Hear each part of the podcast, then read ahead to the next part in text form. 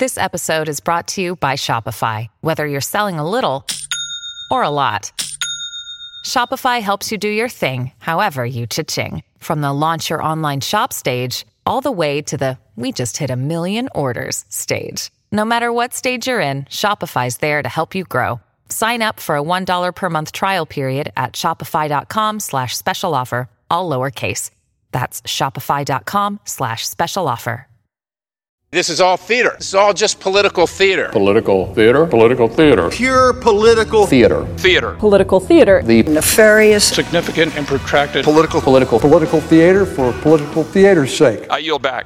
From Washington, this is Political Theater, Roll Call's review of the spectacle of politics on Capitol Hill and across the country. I'm Jason Dick.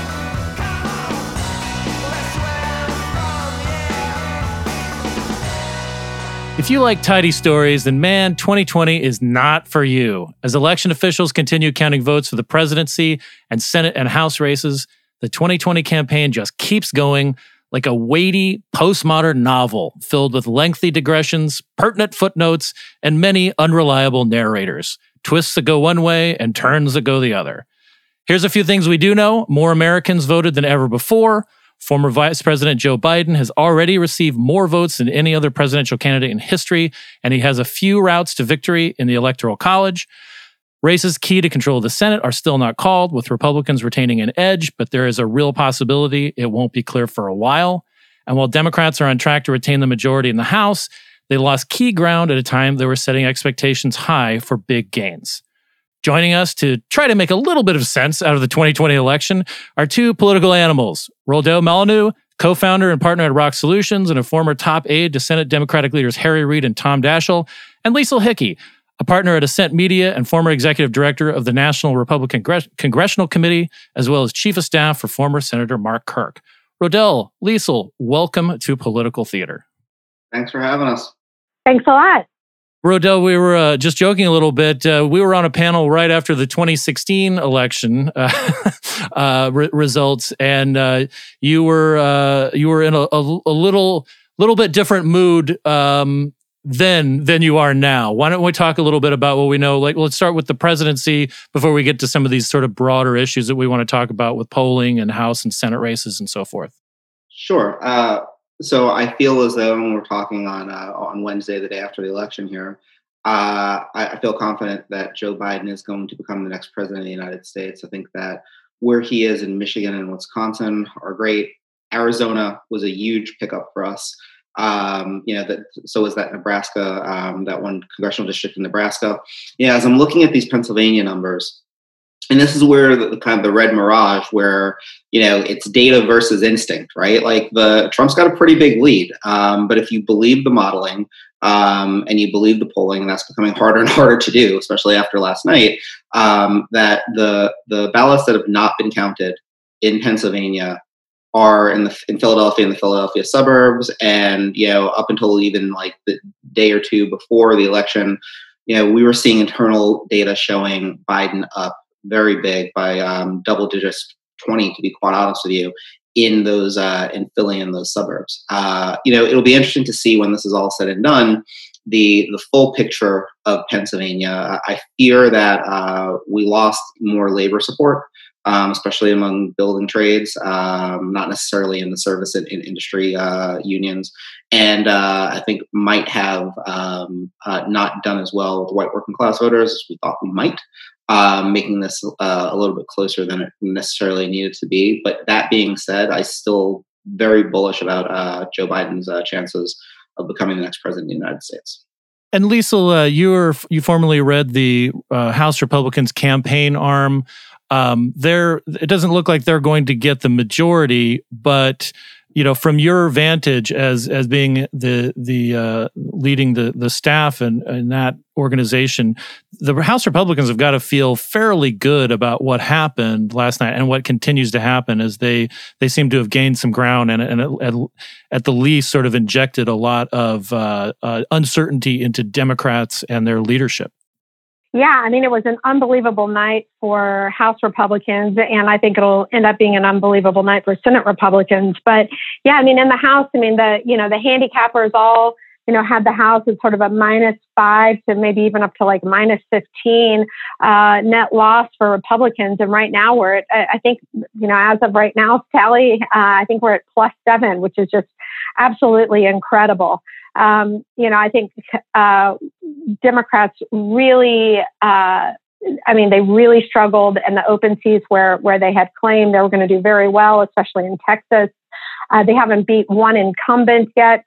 Uh, which is huge. Uh, people who are in really tough suburban uh, districts for incumbents like Ann Wagner in Missouri, you know, won decisively, which was a great win. And, and South Florida was just was just you know, mind blowing. I mean, picking up those two uh, Miami seats uh, in Florida 26 and Florida 27, uh, you know, that that uh, that I think Democrats were feeling really good about. I mean, it's just added to a great night. I mean, there's you know lots of good news all across uh, the country for for House Republicans, and and I mean, but mostly, and I mean, maybe we'll talk about this a little bit more. But you know, every Republican candidate that flipped uh, a Democrat uh, House seat last night was either a woman, a veteran, or a minority. And I think that just speaks to to the dedication of, of the members uh, in, in in expanding uh, their recruitment and getting top tier candidates, you know, in all these uh, tough races. I think one of the big um, and this isn't a Republican elephant in the room. This is just an elephant elephant in the room. Uh, is is polling um, you know, the, going into this last week, um, you know, the, if if you looked at wherever you looked, whether you looked at 538, whether you looked at Real Clear Politics, um, any any like public polling, it it seemed like things were heading in one direction, and it gave Democrats, uh, you know, basically a lot of confidence that they were going to have a, a really good night. Um, and again, this isn't to take away from the fact that Joe Biden is on track to win a majority in the pub in the popular vote, uh, and and and possibly a, a, an electoral college vote. But like the, it seems like polling is this the Charlie Brown football, Lucy pulling the, the, the football away? Like what? How how are we supposed to approach polling, not just as political professionals, which we are, um, but as as the public, how should we view these polls in the future? Frank Luntz, a respected Republican pollster, said public polling, professional political polling, is just in flames right now. Yeah, I, I think that that industry. I think the industry is going to have a reckoning. Um, you know, some of the work that uh, I've been doing this cycle. I think Jason, as you know, has been with Unite the Country, which is a pro Biden super PAC. So we were both looking at polls and we were also looking at focus groups. And you know, I, I, I think that moving forward, the, the, the use of focus groups i think is it, it, we just you because you're seeing a little bit different you know listen you, ask people binary questions you're gonna get a binary answer right? You know you you have conversations with folks through focus groups and i think you're seeing a little bit uh, a, a little bit different. I think what's going to be interesting is you know everyone right now they're talking about the polls and they're talking about it in the um, uh, in the context of the presidential election. I think really where there needs to be a reckoning is in some of these races uh, that I think um, blindsided Democrats, uh, especially in the House. Uh, Florida 26 and Florida 27, I think, are are, are two right there. Um, it'll be interesting to see. You know, did we certainly did not see any public polling to suggest um, that either one of those Democrats um, were going to uh, we're going to lose. I think another another example of this was in South Carolina. If you look at you know whether they were some internals, which uh, which I was privy to, or even any of the public polling, and listen, regardless of whether or not, I think Jamie Harrison always had a an, an uphill shot. But if you're looking at the polling data, it looked as though he was going to be competitive, and therefore you extrapolate from that that Joe Cunningham was still going to be a United States congressman which of course didn't happen. So the you know I, right now people are just talking about this as it pertains to the presidential election. I really think that we need to have com- conversations about how how these polling models and who we're sampling, how this is affecting some of these congressional races. You know, there, there are certainly races that Democrats lost that, you know, I mean, these were in Trump districts. They were places that we won in 2018 um, that are not necessarily typical Democratic strongholds. Um, you know, I hate to I hate to say this, and people, you know, people that run for for Congress don't like to hear this, but in the presidential election years, there's only so much that you can do to get above the din of the back and forth between the two presidential candidates. And I think you know some of some of the folks that we uh, that lost, unfortunately, had that problem. Um, but still, I, I, think when I look at some of these, when I look at some of these races that we lost, and the polling and where they were on like people's meters, lean Democrat, likely Democrat, I think that that's almost more important than what we're seeing on the presidential scale. I'm not sure. If, I'm sure Liesl has a has a thought on that as well. Yeah, Liesl, I, I, am curious. Like, what what were some of the biggest surprises for you, uh, particularly in in these you know in these races that we thought were all kind of going one way? They seem to be suggesting that the Democrats were heading for a big night in, or at least a competitive night in like South Carolina, and like you know, as bo- you both have mentioned, the two Miami Dade House seats. What were the biggest surprises to you as somebody who's been watching this stuff for a long time? You know, I, I, actually I really agree with, with Rodell in terms of the qualitative uh, research that is needed. In fact, um, I uh, was partnering with uh, Public Opinion Strategies pollster Robert Blizzard for the last six months. We were doing a uh, qualitative research project with a panel of college-educated suburban voters in these battleground districts. And you really got to sort of the why behind the numbers that you were seeing quantitatively. And then I think that sometimes we forget as like political operatives and practitioners, like the sort of the sophistication of voters, the nuance of voters. And it was, uh, it was just such a fascinating project as in this very like highly emotional election that we were able to pick up these trends and attitudes and perceptions that I think went that, you know, we saw sort of play out last night. Um, and so I, you know, I, I think having more of that in races is really important. Have really having a conversation with voters, especially in like these these uh, you know in these presidential years where, like Rodell said, um, you know, a lot of it, the attention is is being driven by what is happening at the top of the ticket. But you really got to understand these things when you're in a down ballot race. So that is something that I think, you know, as we go forward, you know, and I'm, I also agree. I mean, I, I imagine the pollsters, much like they did in 2016, will have to go back and recalibrate and think about, you know, how do you get this right? I mean, at this point, you know, I, I think a lot of the Republican uh, district polling and and some of the state polling that I saw, I mean, it really was pretty close. Uh, but the, you know, there were there were clearly misses on on both sides, and um, and it'll just be interesting to see how the how the polling community um, sort of, you know, squares up, I guess, as uh, as they look to the future of their of their crafts and how it's going to work. Let's talk about Arizona because, well, because I'm from there. Um, um, I I would not have thought. Uh, I, I mean, I grew up there. My parents were both born there and I grew up in a small town in in Arizona um, before going to high school in Phoenix. And if you would have told me when I was growing up that that not only would a Democrat win the state at the at the presidential level, and and that wasn't unheard of because Bill Clinton had done it in 1996. Uh, but the both Senate seats would be held by by Democrats. I would have said like, nice try. Um, but here we are, and and also Democrats might be on the verge of picking up a seat in uh, in the Phoenix area uh, by by knocking off David Schweikert, the Hiral Tipper, Tipirneni, uh, Democrat who ran against Debbie Lesko in the last uh, last election and came up short. But you know, I I look at it like I, am curious both of your thoughts about what happened in Arizona because it it seems to be that's another thing that caught some people by surprise. Um, that you know that Biden would have you know a majority and that that Mark Kelly. I mean that that's where the polling did kind of hold up uh, with Mark Kelly. And Kelly seems to be sort of a special case. I mean, he came in with a natural constituency through working with Everytown uh, and being married to a former congresswoman who was a sort of became a national figure. But um, Rodell, like, tell me your thoughts on on Arizona before we go to to Liesl on it too.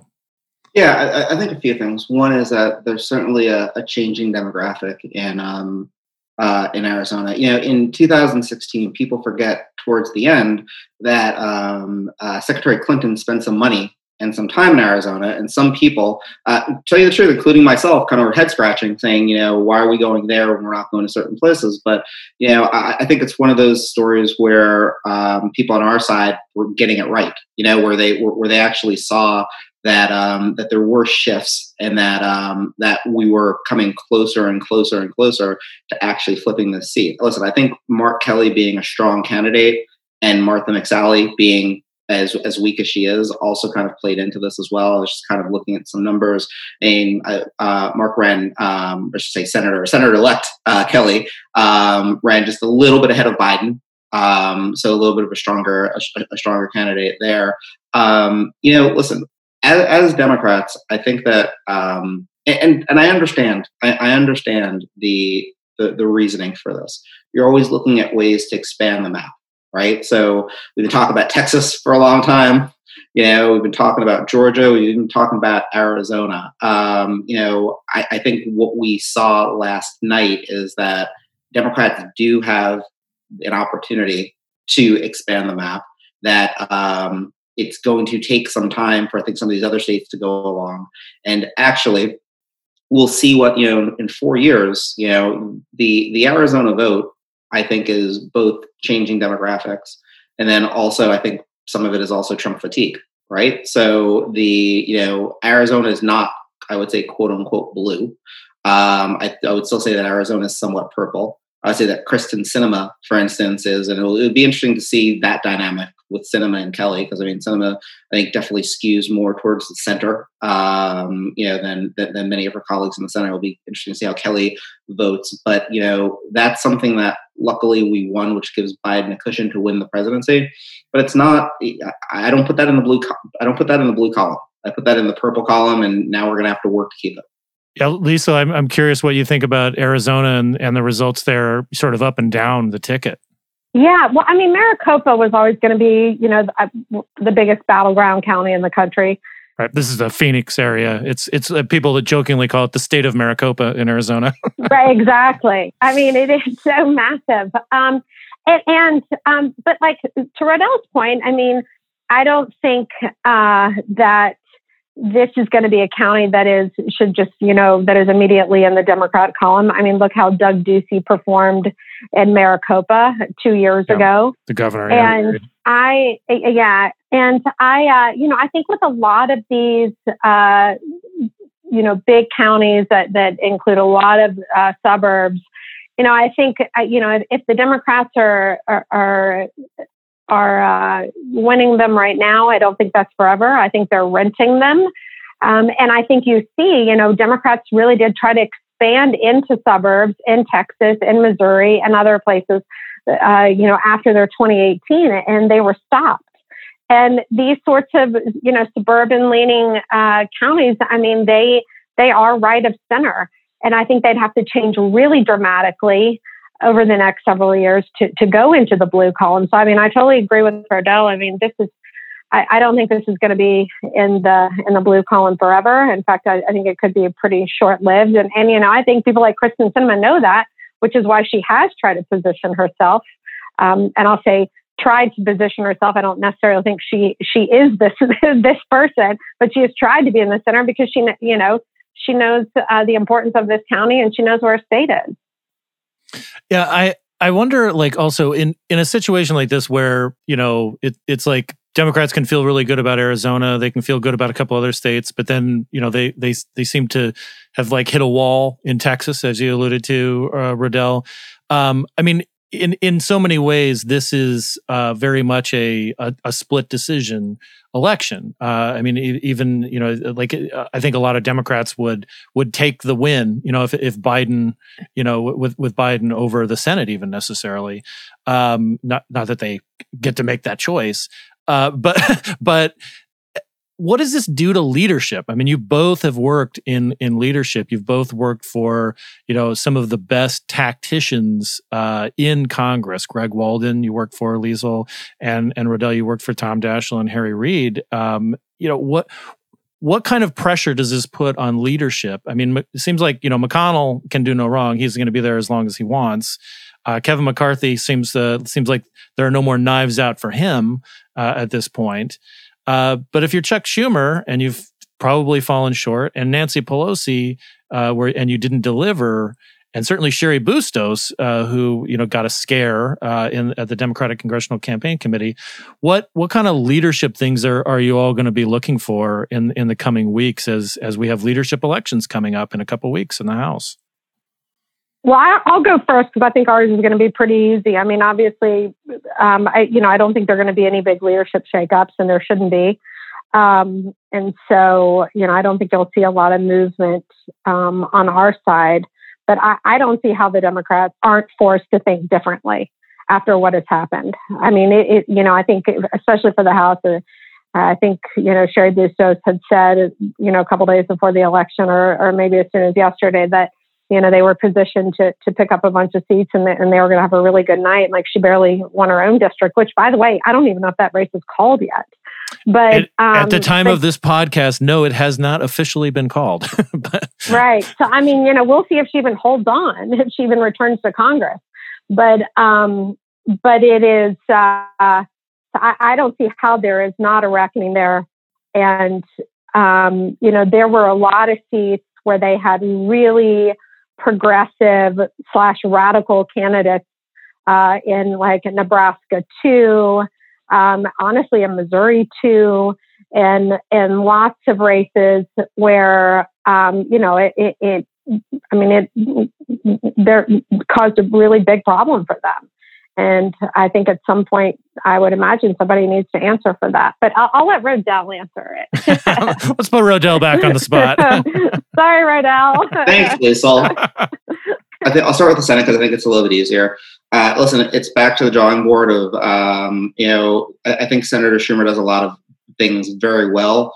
Um, one is finding uh, finding talent to to recruit for races. So I think that's the first thing that he's going to have to do is kind of look at the map of 2022 and see what's realistic.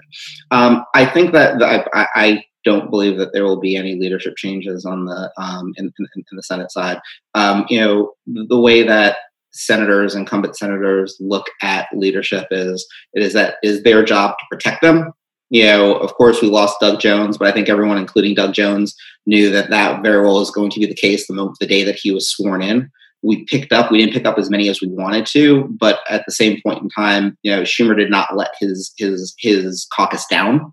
Um, so, and that goes, and, and, and, you get a lot of credit for that, and you, you get a lot of support. Um, so, I think that I think on the Democratic side, on the Senate side, that will be that will be fine. Listen, on the House side, I think a few things. One is that, you know, uh, I said it before and I said it again. It is really hard to maneuver during a presidential campaign. It just is. Um, you know, I think maybe where the reckoning comes is the the the the amount of optimism that House Democrats had in some of these races, where it obviously went the uh, um, where where it went the other way. But now, what we're going to be talking about is should Biden win, and like I said, I believe that he's going to. You're going to have a smaller House majority. You're going to have a very emboldened House minority. And so the question becomes do you continue to need a slick operator that understands how the levers of power works, like Nancy Pelosi, in order to get Biden um, to help Biden through these first couple of years? Because, you know, there's only so much that Schumer can do over in the Senate, right? So I think that's the, the question that House Democrats are going to um, going to be asking themselves. It would not surprise me if uh, Speaker Pelosi was back um, and I think she deserves to be back, to be quite honest with you. I mean, she's an adult in the room, and I think that a, a, a I'm sorry, President Biden is going to need all the help that he can get.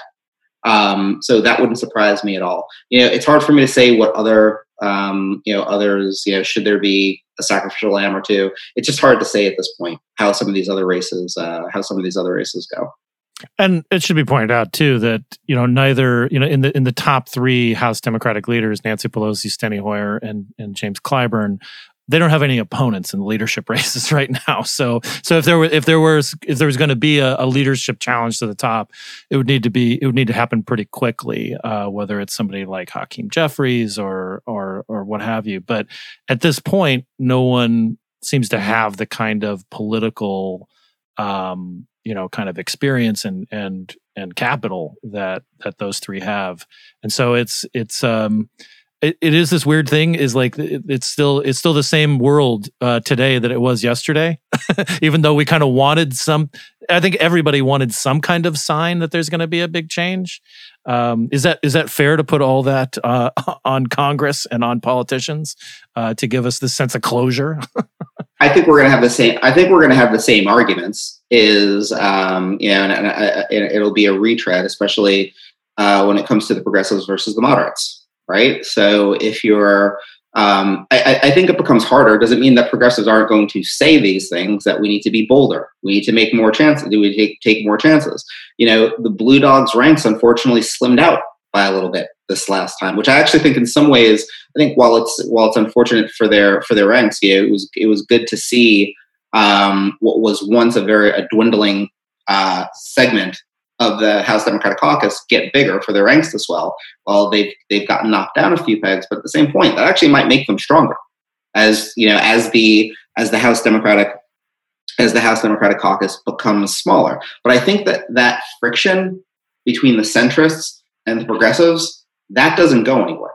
And you know, if you're if you're a progressive, it's you know, it, it, it's very easy to say, see, we told you so. We could have done better. We could have done more. We should have gained more if we had been more, well, more progressive, more bold in our approach. And if you're a centrist, you can kind of say, that's all well and nice, but like it was our people that took the brunt of the, you know, of, of the disappointment on election night. And so, you know, like, thank you very much for your, for, for your take on this. But, you know, what, what works in, you know, your district certainly isn't working in our district. And the more we nationalize these races, the harder it becomes for some of these, you know, for some, for some of these blue, blue dogs to hang on. So I think that you're going to continue to see that like play itself out in the um, uh, in the uh, in the House. Probably a little bit in the Senate, but not so much in the Senate. Um, I think you're going to see, but I, I, do think you're going to see a lot of that in the House. Liesl, I'm I'm curious what you think about um, whether because it was the presidential race was you know relatively close you know it's it's still close. And and you know if if trump does indeed lose does this put off does this you know give republicans some breathing room to not do you know the the 2020 version of of of the the 2012 autopsy where they sort of reevaluate and say what what are where what are we doing right? What are we doing wrong? Or is it just like if we just keep doing what we're doing we'll get the majorities back well, I would honestly say if anyone's going to need to do an autopsy after this, it's the Democrats. and um, I feel like, you know, they're, and Mitch, you know, Senator Mitch McConnell uh, mentioned this this morning that, you know, obviously there, you know, we still need to have a focus on, on college educated suburban voters. Uh, but but but I mean, we made big gains with Latino voters and, and other minorities, and I really do think that you know, the Democrats should be the ones who are going to need to do a lot of soul searching, even if even if Biden does end up pulling this out, which will be once again, as you just noted, very close. But um, I, you know, what do, what is very clear uh, from a lot of the focus group work that that I uh, conducted over the past several months, and also even in the quantitative polling, their issue set is just not where America is. Their agenda is absolutely not where mainstream America is. And we saw the like repudiation of that last night. I mean, defund the police, you know, uh, Medicare for all. I mean, just court packing. I mean, go down the list. And I mean, Americans just overwhelmingly like are not there. So, you know, I think there's going to be a lot of like, oh, the tactics and the polling and the this and the that. And that's how Democrats got it wrong honestly, it's just like their agenda is like wrong for America. So I think it's going to be more of their kind of soul searching and how do they, you know, think about what their issue agenda is going to be going forward that actually might, you know, might attract uh, voters. So shockingly, I would disagree You're allowed to disagree, Rodell. um, listen, I, I, say this. Yeah, Liesl and I have known each other for a long time. I consider myself, I consider Liesl a, a, friend, but I also consider herself very a smart, smart strategist and a very pragmatic Republican. And I think Liesl knows that this strategy. I mean, they're apparently listen. Republicans are gonna are gonna ride this to the real wheels fall off because long term the the the way that they are positioning themselves as a native as a as a nativist racist um, party is not going to help them. Um, you know, this is right now. This is Trump's party, and to your specific point, Jason. Uh, so this isn't going to. I, if, if if I was a Republican, even though you know the the the hurt might be coming one cycle, two cycles down the road, who exactly knows? Um, you know, th- these are the things that I'm thinking. One, is we won seats despite Trump and probably because of Trump. Not only despite Trump, but actually because of Trump. Um, everything that we might disagree with with Trump, the way that he's run this administration, the divisiveness, so on and so forth, has actually not hurt us in the way that we thought it was going to to, to, to hurt us. So why change? We're closer to a majority, and should Biden win, you know, it's the the the, the history is that it's always bad for um, for members of that party in that next election. So it'd be Democrats in 2012. So why should we change anything? I think that they're going to be more intransigent. It's the same thing over on the Senate side. You know, is that how do you? It's like, well, you know, this was supposed to be the year, and I think even even McConnell, if you if you got him, you know, to drink some truth serum, believed that if he was going to lose the majority, it was going to be this year. Yeah, okay. I'm sure they're going to come out and say, "Oh, we knew we had it in the bag all the time," and I'd say that's that's a load of BS. Um, so now, if you're the if you, if you're a United States senator, you know, and um, I'm sorry, a Republican senator, you continue to have the majority. You have gone through four years of Trump and all of the agony and all of the teeth gnashing and hand wringing and so on and so forth, and yet you know you still you're, you're still in power. So why would you change anything? I think what'll be interesting is should Biden win, you know, in the in the scenario that a lot of people were were looking at, which was that Republicans are going, I'm sorry, Democrats are going to win, run the table you know, it's going to like we're going to win everywhere, and we're going to have a two, three, four seat, you know, three seat majority in the Senate, and we're going to add add roles, um, add add add seats on the on the House side. In that scenario, the friction was going to be, especially if you believed that the Senate uh, Democrats were going to repeal the filibuster, the friction was going to be between Democrats. It was going to be between Biden and Elizabeth Warren and Bernie Sanders and AOC and how far could they push the president on his agenda and so on and so forth and, and, and what have you. I think now, you know, once again, should Biden win, um, you know, the it, it now becomes this. You've got Joe Biden, and you know he's going to start with good favorabilities. I would assume, should yeah, once again, should he win, which I believe he's going to, that the first two things that he is going to do out of the bat is get the pandemic under control, get the economy back on track, right? Those are the all the other things on the on the wish list I think need to wait. Those are the two. If you're not focusing on those two things, then I think that's actually political malpractice and it's political malpractice to your to, to your party. On the Senate Republican side, if you, you know, and McConnell doesn't have to worry about a, a race now for another six years if he ever runs again. But I got to tell you, I think that if if a President Biden plays this well, and shows here are all the things that I'm doing to keep Americans alive and also get you back to work. But I can't get a damn thing done in the United States Senate.